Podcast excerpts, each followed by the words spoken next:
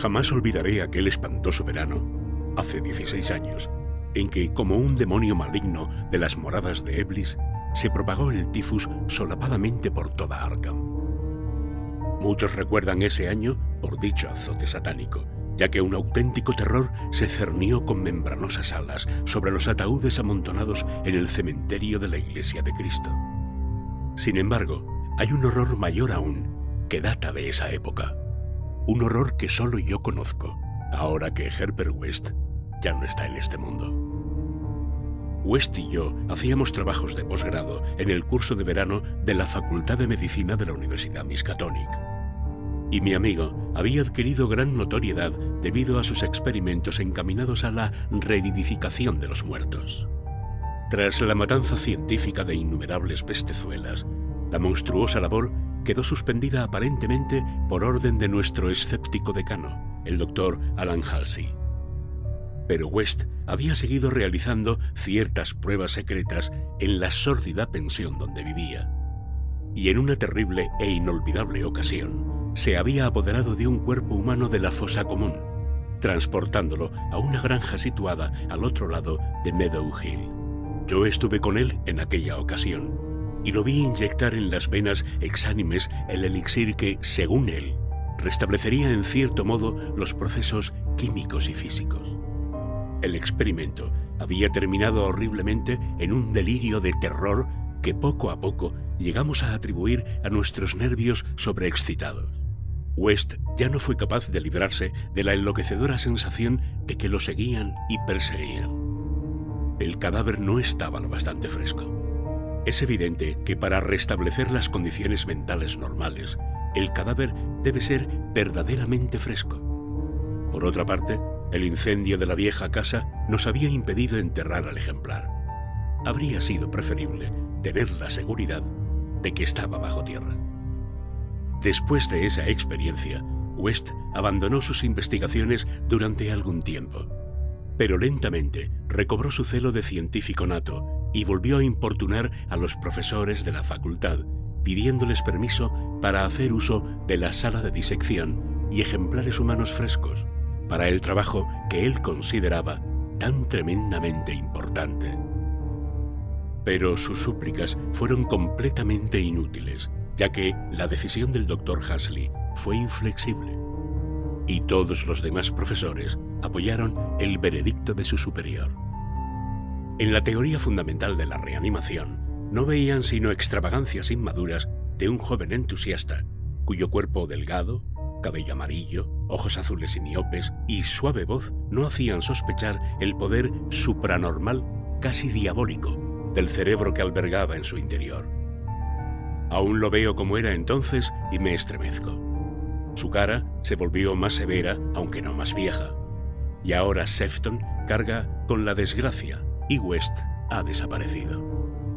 West chocó desagradablemente con el doctor Halsey casi al final de nuestro último año de carrera, en una disputa que le reportó menos prestigio a él que al bondadoso decano en lo que a cortesía se refiere afirmaba que este hombre se mostraba innecesariamente e irracionalmente grande, una obra que deseaba comenzar mientras tenía la oportunidad de disponer de las excepcionales instalaciones de la facultad. El que los profesores, apegados a la tradición, ignorasen los singulares resultados tenidos en animales y persistiesen en negar la posibilidad de reanimación, era indeciblemente indignante y casi incomprensibles para un joven del temperamento lógico de West. Solo una mayor madurez podía ayudarlo a entender las limitaciones mentales crónicas del tipo doctor-profesor, producto de generaciones de puritanos mediocres, bondadosos, conscientes, afables y corteses, a veces, pero siempre rígidos, intolerantes, esclavos de las costumbres y carentes de perspectivas. El tiempo es más caritativo con estas personas incompletas, aunque de alma grande, cuyo defecto fundamental, en realidad, es la timidez, y las cuales reciben finalmente el castigo de la irrisión general por sus pecados intelectuales. Su tolemismo, su calvinismo, su antidarwinismo y toda clase de leyes suntuarias que practican. West Joven a pesar de sus maravillosos conocimientos científicos, tenía escasa paciencia con el buen doctor Halsey y sus eruditos colegas, y alimentaba un rencor cada vez más grande, acompañado de un deseo de demostrar la veracidad de sus teorías a estas obtusas dignidades de alguna forma impresionante y dramática. Y como la mayoría de los jóvenes, se entregaba a complicados sueños de venganza, de triunfo y de magnánima indulgencia final. Y entonces había surgido el azote, sarcástico y letal, de las cavernas pesadillescas del Tártaro. West y yo nos habíamos graduado cuando empezó, aunque seguíamos en la facultad realizando un trabajo adicional del curso de verano, de forma que aún estábamos en Arkham cuando se desató con furia demoníaca en toda la ciudad. Aunque todavía no estábamos autorizados para ejercer, teníamos nuestro título y nos vimos requeridos a incorporarnos al servicio público al aumentar el número de los afectados. La situación se hizo casi incontrolable y las defunciones se producían con demasiada frecuencia para que las empresas funerarias de la localidad pudieran ocuparse satisfactoriamente de ellas. Los entierros se efectuaban en rápida sucesión, sin preparación alguna, y hasta el cementerio de la Iglesia de Cristo estaba atestado de ataúdes de muertos sin embalsamar. Esta circunstancia no dejó de tener su efecto en West, que a menudo pensaba en la ironía de la situación tantísimos ejemplares frescos y sin embargo, ninguno servía para sus investigaciones. Estábamos tremendamente abrumados de trabajo y una terrible tensión mental y nerviosa sumía a mi amigo en morbosas reflexiones. Pero los afables enemigos de West no estaban enfrascados en agobiantes deberes. La facultad había sido cerrada y todos los doctores adscritos a ella colaboraban en la lucha contra la epidemia de tifus. El doctor Hasley, sobre todo, se distinguía por su abnegación, dedicando toda su enorme capacidad con sincera energía a los casos que muchos otros evitaban por el riesgo que representaban o por juzgarlos desesperados. Antes de terminar el mes, el valeroso decano se había convertido en héroe popular, aunque él no parecía tener conciencia de su fama y se esforzaba en evitar el desmoronamiento por cansancio físico y agotamiento nervioso.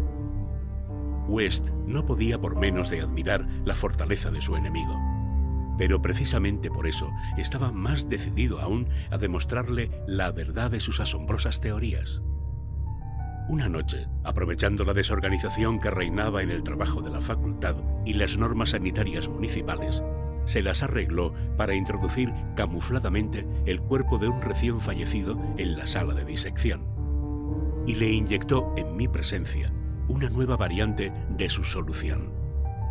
El cadáver abrió efectivamente los ojos, aunque se limitó a fijarlos en el techo con expresión de paralizado terror, antes de caer en una inercia de la que nada fue capaz de sacarlo. West dijo que no era suficientemente fresco el aire caliente del verano no beneficia a los cadáveres.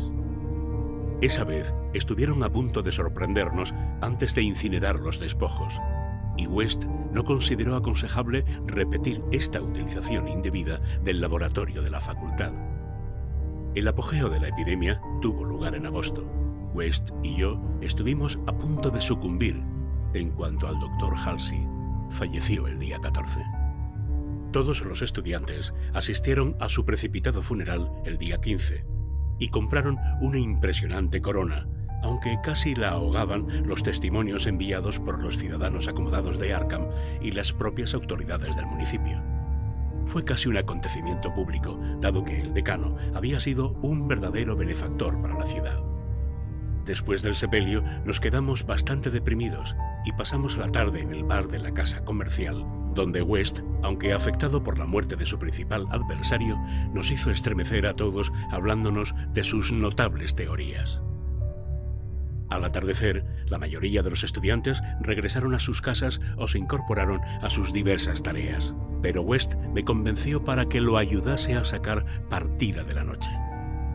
La patrona de West nos vio entrar en la habitación alrededor de las dos de la madrugada acompañados de un tercer hombre, y le contó a su marido que se notaba que habíamos cenado y bebido bastante bien. Aparentemente, la avinagrada patrona tenía razón, pues hacia las tres, la casa entera se despertó con los gritos procedentes de la habitación de West, cuya puerta tuvieron que echar abajo para encontrarnos a los dos inconscientes, tendidos en la alfombra manchada de sangre, golpeados, arañados y magullados, con trozos de frasco e instrumentos esparcidos a nuestro alrededor. Solo la ventana abierta revelaba qué había sido de nuestro asaltante, y muchos se preguntaron qué le habría ocurrido después del tremendo salto que tuvo que dar desde el segundo piso hasta el césped. Encontraron ciertas ropas extrañas en la habitación, pero cuando West volvió en sí, explicó que no pertenecían al desconocido, sino que eran muestras recogidas para su análisis bacteriológico, lo cual formaba parte de sus investigaciones sobre la transmisión de enfermedades infecciosas. Ordenó que las quemasen inmediatamente en la amplia chimenea. Ante la policía, declaramos ignorar por completo la identidad del hombre que había estado con nosotros. West explicó con nerviosismo que se trataba de un extranjero afable al que habíamos conocido en un bar de la ciudad que no recordábamos. Habíamos pasado un rato algo alegres y West y yo no queríamos que detuviesen a nuestro belicoso compañero. Esa misma noche, presenciamos el comienzo del segundo horror de Arkham. Horror que para mí iba a eclipsar a la misma epidemia. El cementerio de la Iglesia de Cristo fue escenario de un horrible asesinato. Un vigilante había muerto a arañazos, no solo de manera indescriptiblemente espantosa, sino que había dudas de que el agresor fuese un ser humano. La víctima había sido vista con vida bastante después de la medianoche, descubriéndose el incalificable hecho al amanecer.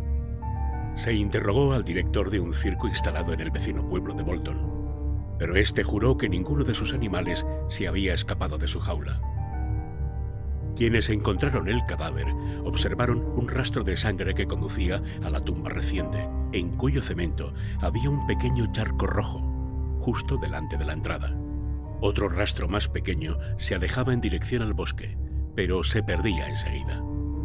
A la noche siguiente, los demonios danzaron sobre los tejados de Arkham y una desenfrenada locura aulló en el viento. Por la enfebrecida ciudad anduvo suelta una maldición de la que unos dijeron que era más grande que la peste y otros murmuraban que era el espíritu encarnado del mismo mal. Un ser abominable penetró en ocho casas sembrando la muerte roja a su paso, dejando atrás el mudo y sádico monstruo un total de 17 cadáveres, y huyendo después. Algunas personas que llegaron a verlo en la oscuridad dijeron que era blanco y como un mono mal formado o monstruo antropomorfo. No había dejado entero a nadie de cuantos había atacado, ya que a veces había sentido hambre. El número de víctimas ascendía a 14. A las otras tres las había encontrado ya muertas al irrumpir en sus casas víctimas de la enfermedad. La tercera noche, los frenéticos grupos dirigidos por la policía lograron capturarlo en una casa de la calle Crane, cerca del campus universitario. Habían organizado la batida con toda minuciosidad, manteniéndose en contacto mediante puestos voluntarios de teléfono. Y cuando alguien del distrito de la universidad informó que había oído arañar en una ventana cerrada, desplegaron inmediatamente la red. Debido a las precauciones y a la alarma general, no hubo más que otras dos víctimas y la captura se efectuó sin más accidentes. La criatura fue detenida finalmente por una bala, aunque no acabó con su vida, y fue trasladada al hospital local en medio del furor y la abominación generales, porque aquel ser había sido humano. Esto quedó claro a pesar de sus ojos repugnantes, su mutismo simiesco y su salvajismo demoníaco. Le vendaron la herida y lo trasladaron al manicomio de Sefton, donde estuvo golpeándose la cabeza contra las paredes de una celda acolchada durante 16 años, hasta un reciente accidente a causa del cual escapó en circunstancias de las cuales a nadie le gusta hablar. Lo que más repugnó a quienes lo atraparon en Arkham fue que, al limpiarle la cara a la monstruosa criatura, observaron en ella una semejanza increíble y burlesca con un mártir sabio y abnegado al que habían enterrado hacía tres días. El difunto Dr. Alan Halsey, benefactor público y decano de la Facultad de Medicina de la Universidad Miskatonic. Para el desaparecido Herbert West y para mí, la repugnancia y el horror fueron indecibles. Aún me estremezco esta noche mientras pienso en todo ello y tiemblo más aún de lo que temblé aquella mañana en que West murmuró entre sus vendajes. Maldita sea, no estaba bastante fresco.